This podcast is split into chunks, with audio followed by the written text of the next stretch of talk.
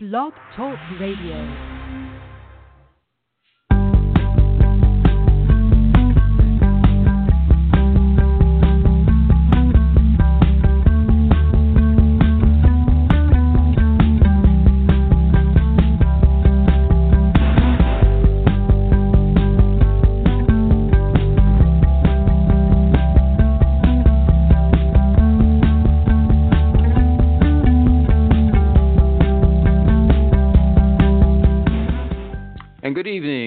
To Guys Guys Radio. This is your host, Robert Manni, welcoming you to podcast number 328. We have a great show for you this evening.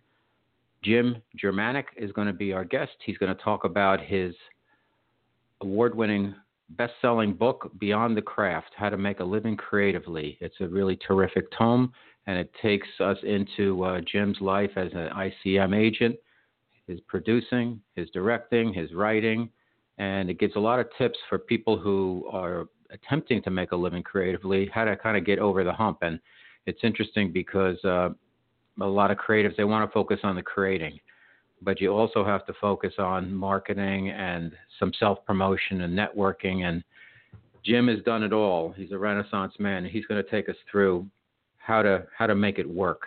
A lot of great tips, and nobody's written a book like this. So congratulations to Jim, and we'll bring him out in a couple moments let's first uh, get into uh, what's going on here. This is Guys Guys Radio, the place where, when men and women can be at their best, everyone wins.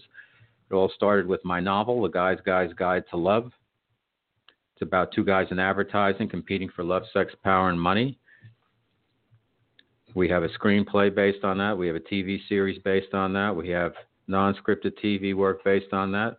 We have the website, Life, Love, and the Pursuit of Happiness, Robert Manni, M-A-N-N-I dot com. We also have Guys Guys Radio. Guys Guys Radio is in its 328th podcast. You can listen to all of them for free on iTunes, Stitcher, TuneIn, and Blog Talk Radio. Download at your leisure. All I ask of you, if you can, if you enjoy the show, give us a ra- rating on iTunes. That helps tremendously ratings, review, and if you want to subscribe. All of those things help a lot. And of course, if you want to buy my novel, which started this whole ride, um, please do so. It's interesting reading Jim's book. I found that hey, I'm doing some things correctly, and I'm doing some things that I need to do better. And when, when we bring Jim out here, we'll talk about you know, all those steps that you need to take to be successful at uh, being a creative. And uh, one of them is being versatile. So I could say going with the flow here with Guys Guys Radio. Uh, it's pretty hot. We have a show tonight. We have a show on Wednesday. We have a pre-record on Thursday. We've got another show next Sunday, and we're booked through through January now. So um, I've got guests lined up. I have to qualify everybody and develop questions, and then bring them on the air. And it's a it's a lot of work, but I really enjoy it. And what we're doing is we're it started with relationships uh, a focus on relationships because the book is about that. But the book is also about there's some aspects of spirituality in it, and um, I get into my uh, Reiki practice in the book. In the novel, I created a character who is a Reiki master teacher, like I am, and uh, it gets the word out there as to what Reiki is. So I'm going with the flow here, offering listeners the opportunity to learn from all different experts in different parts of sides of life and different levels and areas of expertise. And then you can decide on your own hey, that's for me, that isn't. Let me tell you a little bit about what's going on right now out in the guys, guys world. We just finished up Thanksgiving, as you know. Big travel days for everybody. This was my first Thanksgiving where I didn't travel. My little family stayed here in New York. I took my son, he's five, to the uh, to the Macy's parade. I had never been, and I'm doing a lot of uh, bucket list stuff in New York because we're thinking about maybe moving next year out west, and I want to get a lot of those things that I take for granted uh, under my belt. So haven't done the Statue of Liberty. I was watching Ray Donovan last night, and they had a whole thing about the Statue of Liberty. I'm like, hmm, you know what? I've never been out there. I should really check it out. And so, anyhow, we went to the parade. I asked some New Yorkers, okay, what's some good advice? Where can you watch the parade? Because I don't really want to deal with the whole crowd and all of that. And it was a super cold day. It was like the coldest Thanksgiving parade in 50 years or something. So we bundled my son up. We uh, took the subway down to 86th Street as directed, and then we kind of walked through the park looking for some high ground. Unfortunately, every time we found a good place to watch, there was lots of people, but also security kind of pushed us along, kept pushing us out. I don't know what they were thinking, like what the security uh, threat was there, but whatever. Um, so we ended up uh, at 72nd Street, and 72nd Street we got perfect perfect place to stand, right where some of the guardrails were. But we see everything came right past us. Uh, unfortunately, there was a wind that came off 72nd Street from west to east, uh, adding onto the cold. So eventually, my son's face became very red and frozen. So I we cut out after about an hour or so of the parade. But he had a good time, and uh, it was worth seeing. I had never seen it before, and the balloons are really cool. I always thought they were way much higher up in the air, and they're not. I thought they th- thought they were like you know 50 feet up. The you know the strings went 50 feet up, and then the balloons. But it's really not. They're just you know they're probably about I don't know 20 20 feet or so off the ground, if if that. And uh, and so they come right by you, and they're really well done. And then there's also marching bands and things like that. So if you haven't checked it out, the Macy's Thanksgiving Day Parade, it's a tradition. It's fantastic. So we did that, and then the next day we had Thanksgiving at home. My wife and I, uh, we don't eat meat, so we didn't have turkey. We had some kind of fake turkey, and we had the stuffing and all that, but no no meat. And then we had uh, some fish. And then the next day we went up to the holiday train show. We took my son to the holiday train show at the Bronx Botanical Garden it's fantastic. We went last year and we went in uh, the holiday week between Christmas and New Year's, and this time we decided, well, maybe if we go right after Thanksgiving, there won't be many people there. No, super packed also. We went up there and then we walked over uh, to Arthur Avenue in the Bronx, which is like the real Little Italy in New York, and it's gorgeous. And the food's tremendous. And then we went to there's a famous seafood place there to buy fish fishmonger there and we bought some fantastic shrimp and some other stuff. And then we went to this world famous cheese shop that they have, and we bought some Parmesan and some mozzarella and some big juicy delicious tomatoes. And it was, and then we we took the bus up the hill uh, along Fordham Road, and then we took the D train back to the city, and uh, it was a good day. Uh, so we had a good time, and then we kind of chilled the rest of the weekend. And here we are and getting back in the news. And today we got another. We had rain and over the weekend. Now we got rain today, and it just keeps going. Um, what else is happening? Um, let me just mention one thing about kind of human nature. Something I learned over the weekend. I play uh, in this fantasy football league. I've been in the same league with the same guys for 25 years. Back so a whole bunch of guys we played together and adver- worked together in advertising, and now we're still in touch. Everybody's gone in separate directions, but we stay in touch. We get together once a year to do our fantasy football draft, and we play once a week.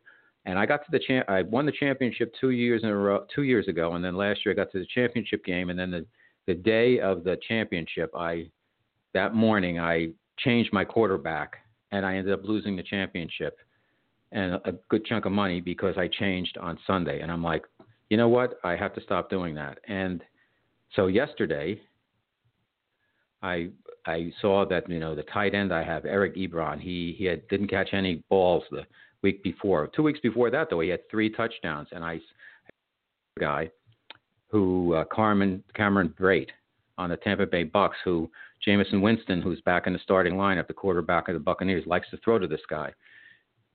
And I figured, okay, let me let me make the switch. I'll take this guy because the other guy, this guy Eric Ebron, he's actually now second string because the, guy he was replacing came back. So I figured, all right, hedge my bets here and make the switch Sunday morning. Well, as it turns out, wrong again.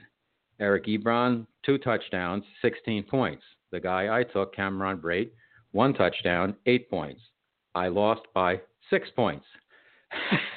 so once again, overthinking, making a uh, knee jerk move at the last minute, did not help. So now I know, though, going into the playoffs, I reminded myself, hey, Robert, remember what you told yourself. No making these uh, last ditch decisions on, on Sunday. Go with the gut that you had and the plan you did during the week. Trust, trust your intuition. Trust yourself. Trust your decisions. So anyhow, it's that way in golf too. You really learn a lot about other people in golf. You play golf with them and you see their behavior and your own behavior. And you're like, wow, I didn't realize I got pissed off at missing a putt like that, or see other people like break clubs and do crazy stuff. But there's certain activities we get involved with that uh, uh, re- very revealing. And I see some behavior in our football league too, of which I won't get into tonight. That is like really like really stuff in terms of uh, bending the rules and such. So anyhow, just a quick little note on that. So let's we want to get Jim out here. So let's take a quick break and we'll bring our special guest Jim Jermanok out. You're listening to the Guys Guy Radio. Okay, welcome back to Guys Guys Radio. Your host Robert Manni. Um, thank you for listening. Our special guest, as I mentioned, is uh, Jim Jermanok. Let me tell you a little bit about Jim. One of the things Jim talks about in his book is you have to have a paragraph, a short paragraph about yourself that really gets to the point, lets everybody know what you're doing, not too long, not too short. So he's got it on the back of his book, so I'm going to read it right now. Jim Jermanok is an award winning writer, director, and producer in film, TV, and new media, creative entrepreneurship expert, and speaker. His words and photos can be seen in the Washington Post, IndieWire, HuffPo, and the Boston Globe. He wrote and produced the highly acclaimed romantic comedy Passionada, which was released by Columbia TriStar in over 150 countries, and his film M won the Grand Jury Prize at the Seattle International Film Festival and Best Producer Award at the Brooklyn International Film Festival, among other honors. Most recently, Jim wrote and directed Homophonia, a political comedy about gay marriage rights that has appeared at over 50 film festivals while winning several. His revolutionary new web series, LifeAdvice.tv, has drawn high praise, and he's got some really big stars in that since going live globally in 2015. Mr. Jermanok is a former ICM entertainment agent who helped represent Arthur Miller, Shirley MacLaine, Ben Kingsley, Dudley Moore, Helen Hayes, Alan Arkin, and General H. Norman Schwarzkopf, among others. He's a real Renaissance man. The book is called Beyond the Craft What You Need to Know to Make a Living Creatively. And it's a really fun read because there's a lot of uh, anecdotes about Jim's career and up to this point, which keeps blossoming, and also uh, some great advice about how you can earn your way in this highly competitive creative game. So, welcome to the show, Jim Jermanok. How are you, Jim? Great, great, Robert. Great to be here. Good, good. And I know Jim has a little bit of a sore throat, and so do I. So we'll power through this, and uh, hopefully we'll be able to inform our audience what's going on. So let's start at the beginning. Uh, what? And I read the book, but for the benefit of the listeners who haven't had a chance yet, how did you decide on your career, and how did you know? Uh, how did you really learn how to make a living creatively? Well, uh, it's a long story. I basically I wanted to be an actor, and uh, by the time I got to New York and I auditioned for six six months to a year, I just didn't have the security and confidence. Um, I took every rejection personally, which is not something you should do, and I ended up being on the crew of TV shows, films, and um, and documentaries and did various positions just to get myself on it. One time I worked as a gaffer, which is like an electrician, and almost mm-hmm. fried myself. Um, but anything to get into the, the, the, the craft, if you will. And then I started, then I became uh, uh an agent, and I started in America. I'm at ICM, or International Creative Management, which is the largest entertainment literary newscasting agency at the time. Now it's like number three or four. And I was there for 10 years, but I missed being creative so people thought I was crazy. I was making a good six figure salary. Uh, a lot of people like that around who, who have left their kind of business positions and gone back to doing what they want to do. And that's why I wanted to be creative. So I became a writer, director, producer, and uh, made a bunch of feature films and TV shows and what have you. That's what I did. And I, okay. And, and, and, and why did I want to do? I, I, it's, it's just you know, we are all creative, and uh, I just, you know, I wanted to be creative. That's it. I wanted to be mm-hmm. creative. It was my dream. Okay. Um, so, for the benefit of our listeners, Jim, tell us a little bit about uh, the real skinny on what a producer does, what an agent does, uh, what a manager does, kind of the difference between an agent and a manager. Um, and what what what do you need? Do you need an agent and a manager, etc.? I mean, I mean, obviously there's writers, there's actors, there's musicians, there's artists. Uh, just from a broad stroke perspective, uh, you, and why do you need a team actually nowadays? Well, there's a lot of questions in one, Robert. but uh, basically, I wrote the book because there was no books available. There's many books on acting and screenwriting and directing, but there were no books about okay, once I graduate or during my career, if there's a lull, what can I do? And the whole reason for the book is how to get to the next level of your career, whether you're an actor, director, writer, producer, singer, novelist, comedian, journalist, uh, uh, designer, crew person, how do I get to the next level of my career without solely relying on others, without solely relying on agents, managers, producers, other gatekeepers. And so that was the reason I wrote the book. I wanted to simply, there was no books out there. I was always asked to give advice to people. And uh, I did. I sat down with hundreds of people, but I looked for a book. Maybe I could give them a book as well. There was nothing. So that's why I wrote the book. There was a real, uh, there was just an extreme dearth of books about what to do. Mm-hmm. And this book is designed for aspiring, working, and even successful creative professionals. I want them to get to the next step. So uh, they may know some things, but they're not going to know all of the things. And the re- I wrote the book. I created my own kind of strat- strategy, vocabulary, uh, and philosophy um, about what from what I learned as an agent at ICM, and then what I learned when I had to start at square one as an independent filmmaker and um, I I kind of wrote it in bite sized in a bite sized way uh, that people will understand and not be intimidated by, and um, so that's that's what I did. Nowadays, you mention agents and managers, and the system is the old system of the past was to have an agent and manager, and they will mm-hmm. get you work. But nowadays, that works for very few people. Number one, there's fewer agents and managers than ever before. In fact, in the last five or 10 years, it's been halved. Number two, they're really focusing on people who are making a lot of money already. So, right. you know, if you're Steven Spielberg, you have a really good agent. You know, um, people who barely, really don't need an agent, they're the ones that have the best agent. So we all need to work. Uh, the the answer, unfortunately, for those who want to avoid the business whatsoever completely, we all need to work on our creative entrepreneurship skills. Um, even if you have an agent or manager, you need to complement their efforts. You need to complement their efforts. And so the very successful people, even though they may have great agents and managers, are still working to help their agents and managers and, and again, complement their efforts. And yeah, that, that uh, makes perfect sense.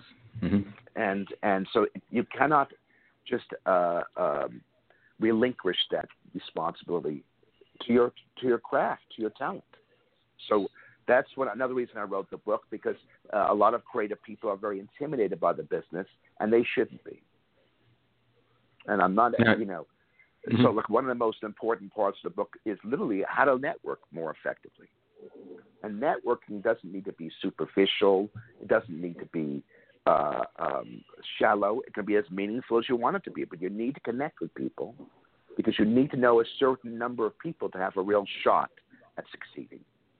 I call that contact accumulation. You need to accumulate a number of people, maybe like 300 professionals, for you to have a real shot. If you know three people, that's okay, but that should be a goal. Um, so networking is and schmoozing, as I call it, is very, very important. Another thing that's really important is promoting yourself. And that's what an agent and manager do. Sometimes they're not as good as it.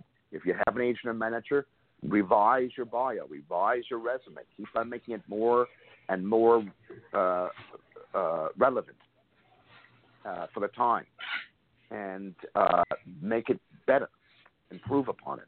If you have a reel, improve upon that reel. It should be a continual process of improvement and getting the best promotional materials you can. But at the same time, don't give them too much. Leave them wanting more, as the old show business idiom says. Leave them wanting more. Don't give them too much. Now you mentioned in the, mm-hmm. you mentioned in the book, Jim, about uh, also having more than kind of one project in the hopper. Um, how, uh, what, give us some thoughts about that. Why that's so important? Because I guess they're going to say, "What else you got?" If they don't, you want you know want to have more things for them to consider, I guess, but not too many. Well, that's primarily for producers, directors, and writers. uh, to be honest with you, because they may be pitching to a TV or a web uh, streaming or a film a producer or production company, and they may say have a great, great, great horror film, and the guy, the person may say, well, I'm doing a horror film. What else do you got? And if they don't have anything else, it kind of wastes the meeting. Right. So it's it you, want to have two or three projects always because the project you have may be similar to something they've done before or are producing presently, or maybe some a genre they're not interested in. Mm-hmm. That's why it's so important when you have a meeting is to do research. Now it's never been easier easier to research somebody and know what their taste is and know what the budget range is and know what their genre is. What's the best way for uh, creatives to who are looking for representation? Most creatives that I'm sure both of us know, they just want to be creating, and uh, the fact of the matter is they're going to have to do a little bit more than that. So they're going to have to get some type of representation uh, if they want, you know, if they want to extend their reach, if you will. What's the best way for a creative to uh, go after uh, an agent or a literary manager or whatever is the right person for based them based on what they do? Well, again, I want to de-emphasize the importance of agents and managers. That's the first thing I want to do. Because okay. 98, 99% of people who have agents and managers are not happy with them. They you have, you've got, you can't escape learning about the business and doing some things on your own. Uh, so, you know, um, the, the point is to try to assemble a team, which I write about in my book. Mm-hmm. And that team may be a lawyer, it may be a partner in a business or a co-producer. It may be, um, could even be a, a business manager or accountant. But okay. you got to try to assemble a team. If you're specifically pursuing an agent or manager, the best way is a reference. Mm-hmm. So let's, for example, if you're an actor and you just uh, you become friendly with somebody or acting class or audition technique class, and if they're not your type, meaning they're not going to be competitive to you, you ask them for a favor. So you the number one thing is to ask for help. Learn how to ask for help. So if if there's somebody you know that has an agent or manager and they're not competitive with you, they're not similar mm-hmm. to you. Right. In other words, if you're a writer and you write horror and they write horror, that's not a great thing. They're going to be competitive. But if right. you write romantic comedy and they write horror, ask ask them how's your agent, how's your manager, and so the best way is introductions. Now you talk in the book a lot about um, you know kind of faking it until you kind of know something. That you really have to be open-minded. Um, when you got your shot to be an agent with ICM, you were thrust into the position, and it sounded like, from what I read, like you were surprised and weren't 100% prepared, but jumped right in and did a great job. Uh, talk to us about that special quality that uh, entrepreneurial uh, creatives need to have to, to get it when they get to that next step to, be able to take advantage of it and step right in and hit it out of the park. Well, the book I wrote is, has a 70% overlap for, for non creative entrepreneurs.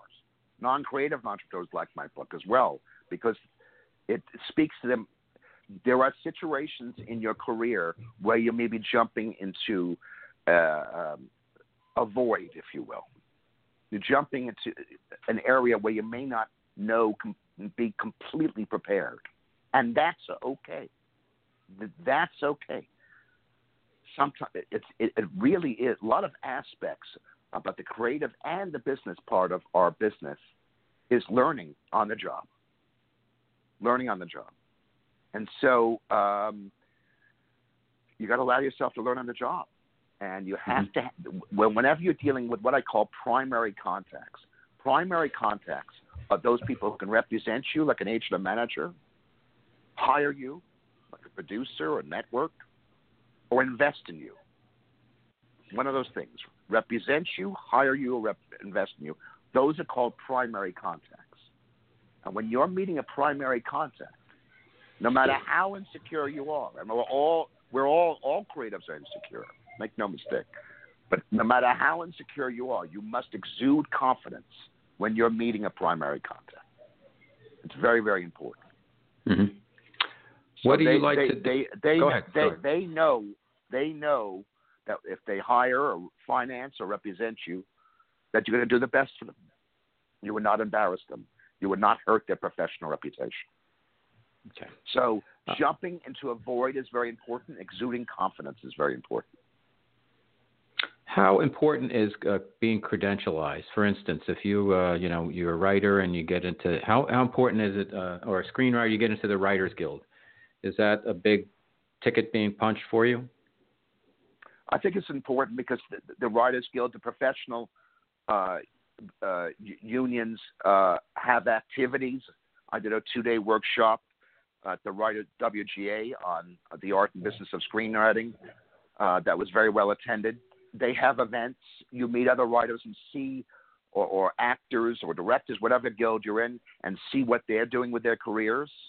Uh, but it's not absolutely necessary, particularly if you're just starting out, because uh, you you know you may want to get non-union jobs to begin until you're at the level of getting union jobs at the at the that, until you at the value of getting union jobs.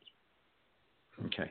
You mentioned uh, that the uh, amount of a- the number of agents and has shrunk uh, significantly over the past decade or so. In the past, like 25 years, what's happened with the with the business? Well, there's a few forces happening with the business right now. Number one, there's extraordinary globalization.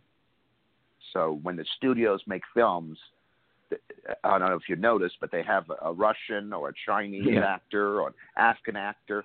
That, that that's very deliberate. That they're trying to appeal to the Mhm. entire world.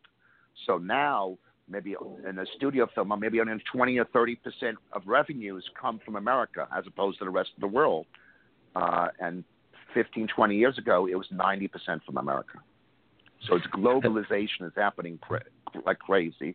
Number two, there's a collision course between the tech companies and the studios. And the tech companies may win. They really may win. And, and they're all getting involved now. They're all of them Apple, Facebook, uh, YouTube, they're all involved in making content. So, uh, Google. So, you know, um, that's happening. There's a collision course going on. Um, and uh, so there are major, major changes happening. There really are, um, and and we have to be aware of them. So why why are there so few agents now? There's less agents. I think the pie, the general pie, has kind of, you know, has shrunken a little bit. You know, the, the Mhm. general pie has shrunken a little bit, and uh, I, I think that's one reason. Um,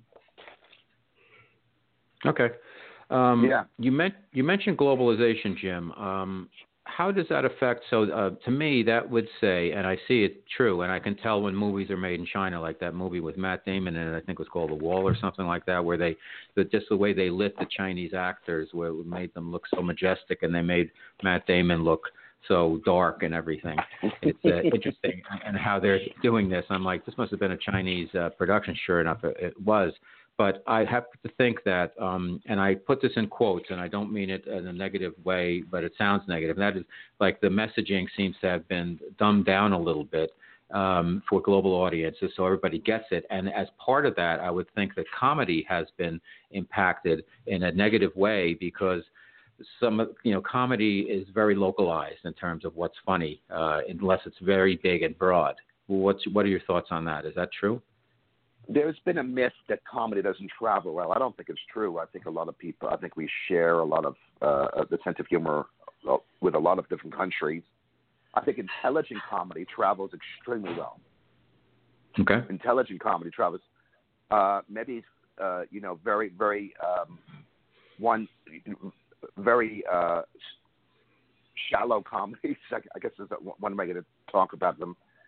Do not travel that great, Mm-hmm. but intelligent comedies travel that well. All right. and You- romantic comedies travel travel very well. Um, Okay. But it, the whole the, the third force that's going. You asked me what's going on in the business. The 3rd Mhm. force that's going on Yep. is the digitalization. That's changing everything. That that that people under thirty are not watching TV like you and I watch TV, like with cable Right. channels and stuff. So that's on their phone. changing the dynamics. They're watching a lot of things on their phone or their iPad or their computer. That's changing the dynamics of entertainment.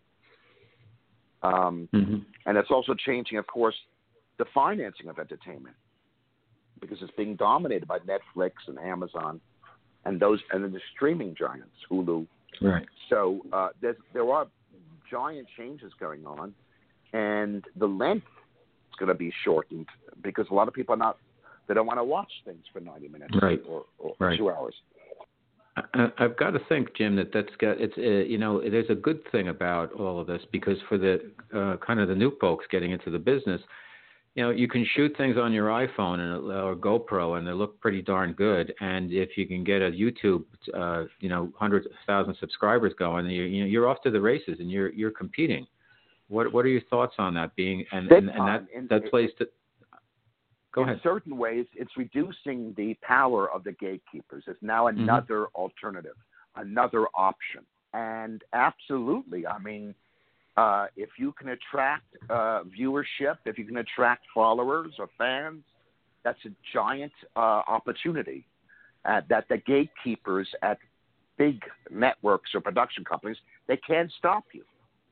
So uh, I know for a fact that agents and managers and production companies are looking at these YouTube and and other internet uh, moguls, if you will, of the, the pop Mhm. most popular people, uh, wanting to work with them based on their Yep. viewership.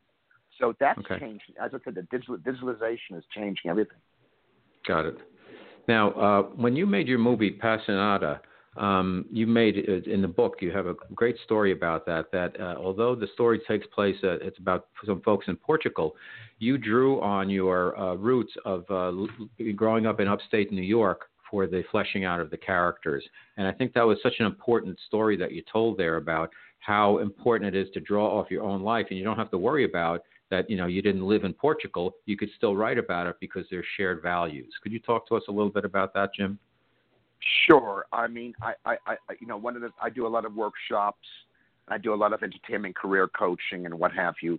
And one of the things I, I always uh, try to instill into my listeners is use your life, use your story, particularly if you're a writer or director or an actor. Use your life. You don't have to be strictly autobiographical, but Mhm. use something, some character, some family friend or an uncle or somebody you knew. Use that as a character, somebody because they're so alive for you. In the same way, you know, I used my background. I'm from a place called Schenectady, New York, upstate New York, which was largely uh, Italian and Polish, and um, they have similarities to the Portuguese. And then uh, now I live in Astoria, Queens. I live in Astoria, Yep. becoming a very hot neighborhood here in New York, as you know, Yep. and that's largely Greek. So both those those influences really impacted my writing uh, for Passionada because it's a story about a uh, a Portuguese immigrant who meets the lover her life hmm in uh, You- a Portuguese fado, fado, fado singer. hmm Um, it was the first Which great about the music. Portuguese Yep. and the first film featuring fado music, uh, English Mhm. speaking film hmm uh, that was shot in the New Bedford area of Massachusetts, Passionada. But yeah, you need to use your life. You, you- need you can't just ignore your past and your connections and your network and your history. Use it to enhance your creativity. hmm You also talk uh, about stretching yourself, Jim. So uh, not to get bogged down with one project or one special specialty. Kind of go with where you're going. Like I'm big on the podcast. You know, you know, you know my work with the uh, with the TV series and the book and all of that. But now I'm doing so much with the podcast, and it's it's still on brand, and I'm kind of you know got the wind at my uh, sails and I, I would think that's something that you would encourage uh, to your uh, people that you tutor. That you know you've got to kind of be open-minded. You've got to use the skills that you have in different mediums, and you can't kind of you got to get yourself unstuck, which a lot of creatives get stuck, as you know. Yes, uh, be open to different media. Be open to different genres. Be open to building muscles that you know are weak. The best uh, actors, directors, writers that I know are those who are able to be self-critical. not self-critical to the point that they're paralyzed, paralyzing their progress. No, self-critical, knowing what they're weak at and working at it. Whether it's taking a workshop or, or, or writing, a, reading an article or a book, or just working at the places they're weak. Uh, in the same way, a football coach may work on the weakness of his team. You have mm-hmm. a responsibility as a creative person to work at to figure out if you're weak in any area and to work at strengthening that somehow. Mm-hmm. That's great advice. And, and, and, and in terms of stretching yourself, you know, it's boring just to do the same thing over and over again. If there's a way you can go into a different field or try something different, by all means. You know, by all, I think it's a fantasy to think that you're going to make all become professional and be able to pay your bills from doing just one thing. Most mm-hmm. creatives, if you actually speak to them, tell you will will tell you, hey, I'm doing it. I'm doing six, seven, eight different things as a freelance worker to make a living. Now, uh, you also talk about a, a, very interesting concept called choose your strata. What uh, for our listeners? What does that mean, Jim? Well, you just you know when you're networking and when you're trying to progress and meet contacts who can help your career, you really have to know where you fall. So if you're trying to make uh, if you're trying to make an independent two hundred thousand dollar independent film, you don't talk to eighty million dollar producers of sci-fi films. You know, it, it, it, if you're trying to make a two hundred thousand dollar romantic comedy, you got to know your strata. What genre are you in? What budget range you're in? What media are you in? You can always change those things, but you have to know. Try to meet people who are involved in that and, and that in that niche. It, it, it just saves a lot of time. I mean, there are many businesses, many many film businesses, if you will, in the film business. Which one it appeals to you? It just which one it just slims down the number of people that you want to meet or connect with or work with. You so also you need to know about where going to some powerful, I don't know, producer or finance, uh, just saying, I need help. I need help with my career. Mm-hmm. No, make it specific. What specifically can they do? Research them. Look at their IMDb. Look at their history. Who is there somebody they know that can specifically help you? Then you simply ask, "Hey, I I know either they can help you directly, or maybe there's somebody they know can help you." And then you ask specifically, "Can can you can you get my script before or, or my resume to someone to Joe, whatever?" So it's about being mm-hmm. specific, mm-hmm. and it's about breaking down strata, not to limit yourself creatively, but just to make things easier for you to promote yourself and your career. And you also mentioned something that many of us in the creative field neglect, and that is to say, "How can I help you?" Well, that's you know part of my, you know, I'm I'm very proud of the chapter called "The Art of Schmoozing" in this book, and the the mm-hmm. bottom line is, it's not always about me, me, me, me, take, take, take, take. Right. How can how can you help? The best schmoozing, the best networking is a two way street. The yep. best networkers are able to say, "Hey, you can help me. How how can I help you?" And then you okay. have a relationship. You can really build a relationship upon that. Mm-hmm. Okay, two more questions. Uh, creative sure. family uh, about relationships. You mentioned the importance of having a creative family. That's not like your, you know, your uncle Joe that's like people who uh, you know are simpatico and kind of share your your goals and, and they have their own goals and you can bounce things off each other and they're not you know uh, direct competitors if you will but they're simpatico. Yeah i mean i think it's very important particularly if you're not from a creative family uh, or, or some or you're not from that world. You want to build your own creative family. You want to find people who have similar goals or in the in the business with you who can support you, look at your monologue, read your scripts, look at your short film, and give you real, honest feedback to help improve you your work. Mm-hmm. Yep. So it's really important to have that support system, and also obviously these people, if they're your friends, they can also maybe able to suggest the new hot agent or manager or production company or finance financial financing source. You know, if you're a filmmaker.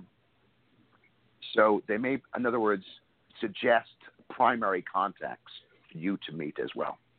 Mm-hmm.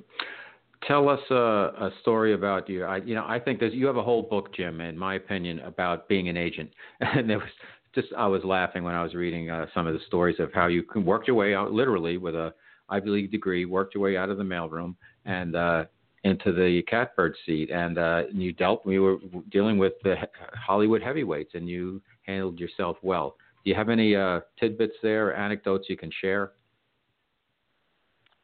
You know, um, it's just about not being intimidated by anyone. Don't be intimidated. Um, and and you know when I when I I would when I talk to stars, I think of them as a like a, if they were older than me, like an uncle or, or, or you know, or like an avuncular figure. Mm-hmm. I wouldn't I, I would, wouldn't let things uh, intimidate me at all.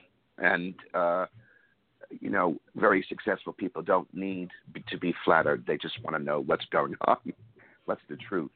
And so I would rather keep it authentic, keep it truthful, and be real. Mm-hmm. You know. Um, but yes, okay. um, change uh, will happen, and you got to be able to react to that change in a positive way. But there are change. Change will happen. I came into work one day, uh, my boss was gone. Uh, I didn't know what was going on. I, I was totally shocked. Uh, and, and my, I, I spoke to the president of the company, who said my boss defected. That was the word they used.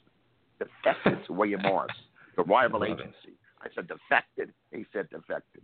I, I said, we know you've been doing some deals. Do you want the job? I, I said, yes, yes, yes. and uh, the first few weeks, I didn't really know what I was doing, but you know, I you, you start learning it. You learn. By the, by six weeks, I knew what I was doing. So Great. it's a learning process. Mm-hmm. It's a learning process. Now, now, out of all these things you've done and excelled in, Jim, being an agent, uh, producing, writing, acting, directing? What do you what do you enjoy the most? That's a good question. I would have to say directing. I'm directing right now a documentary about Martin Landau, the famous actor. Mm-hmm, sure. And I, I have a one, wonderful group of producers, really, really enjoying it. Uh, and he was a great guy, great actor, of course. Uh, I would have to say directing. Um, um, writing is also fun. I always enjoyed writing.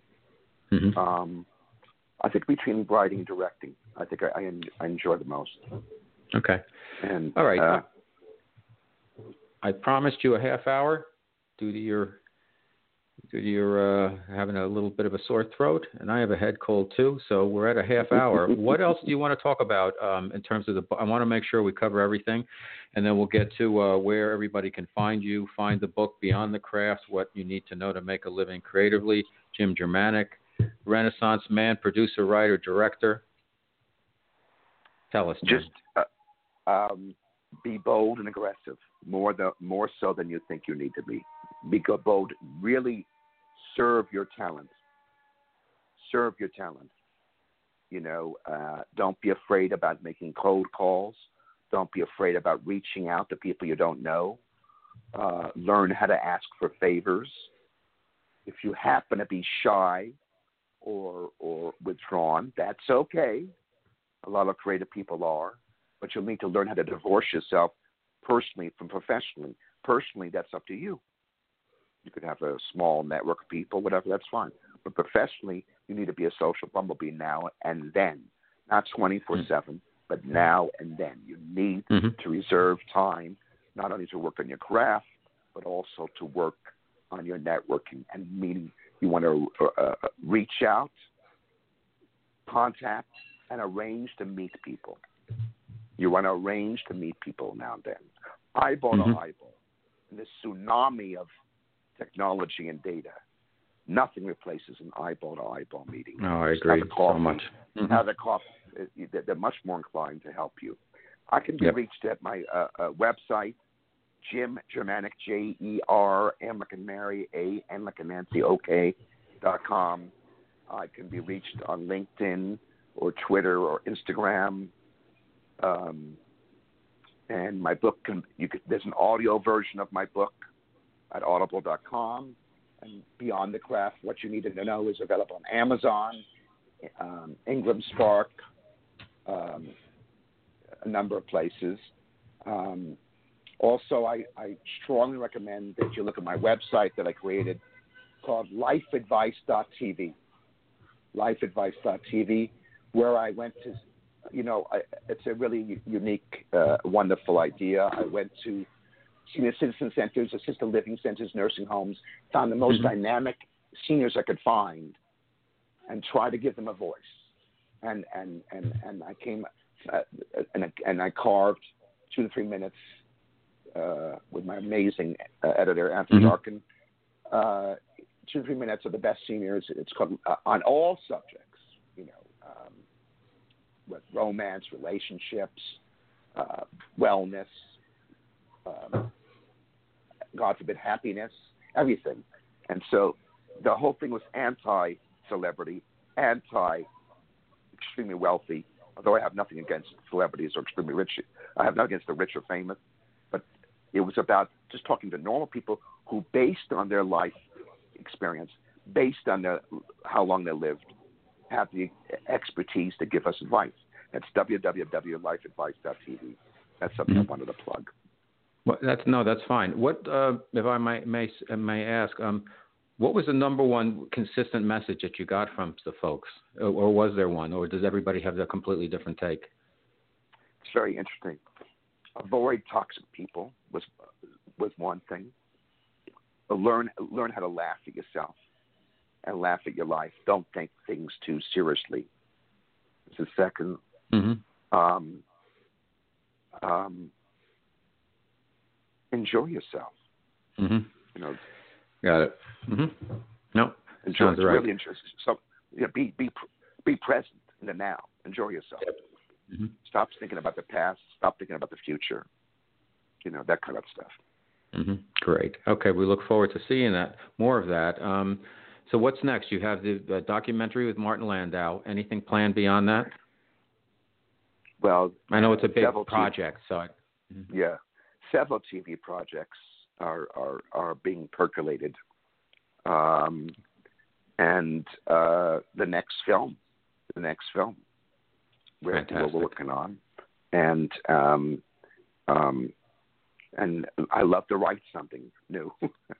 But mm-hmm. you know, I wanted to I wanted to people to know about this book because I want to help people. I'm not making it yep. a fortune in the book, but I want to help mm-hmm. people because it's you know it's hard to get guidance. It really is. Yep. When you're first starting out, it's hard to get guidance when your career has a lull, when you're stuck.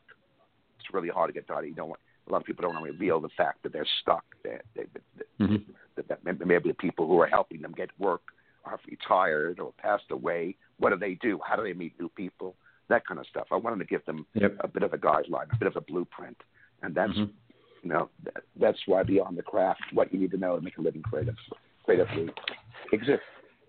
Fantastic. Well, listen, Jim, you did a great job with the book. My heartiest congratulations. Well deserved. Uh, very interesting Thank story. You. I think you've got a you've got a book or a movie, something called The Agent. I know there's something there that could be hilarious because uh, just the, some of your anecdotes there are just priceless. So um, think about it. Thank you. Uh, and uh, thank you. Uh, thank and thank you so much for being my guest on Guys Guys Radio. I love to have people who uh, want to help and people who have a new angle or a new perspective from all different areas of life on the show to show our listeners, hey, have you thought about this? If you're in this field, have you considered that? And just we get out there and we help people in all different ways, whether it's wellness, relationships, fantasy football, whatever, we get the message out there, and it's up to people to decide, hey, I'm going to use that or not. But you have some sound advice. You're the only one doing this.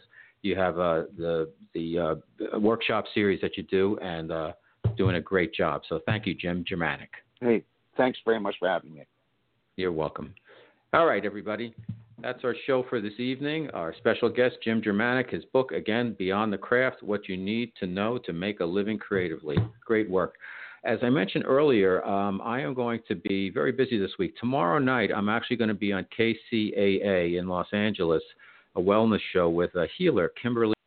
She was on my show. She's done some healing. She did my wife on Skype, and we had that on Guys Guys Radio. And she also did a one-on-one healing with me, and um, the the results were quantitatively measured medically, and uh, were mind blowing. So she asked me to come on her show, radio show, talk about it, and also stay on the show and take calls from listeners. So I'll be there tomorrow night, KCAA, 10 p.m. Eastern, 7 p.m. Pacific time, and so look for that. And then we're back on Guys Guys Radio this Wednesday at 7 p.m. Uh, with Brian Wilson, who wrote a book about uh, John E. Fetzer and the quest for the for the new age. It's a former owner of the Detroit Tigers who did a whole uh, spirituality thing way be, way ahead of his time. So anyhow, we'll be back Wednesday and then we're back next Sunday. So thanks so much for listening to Guys Guys Radio. This is your host Robert Manni signing off. Remember, like I always like to say, guys, guys, finish first.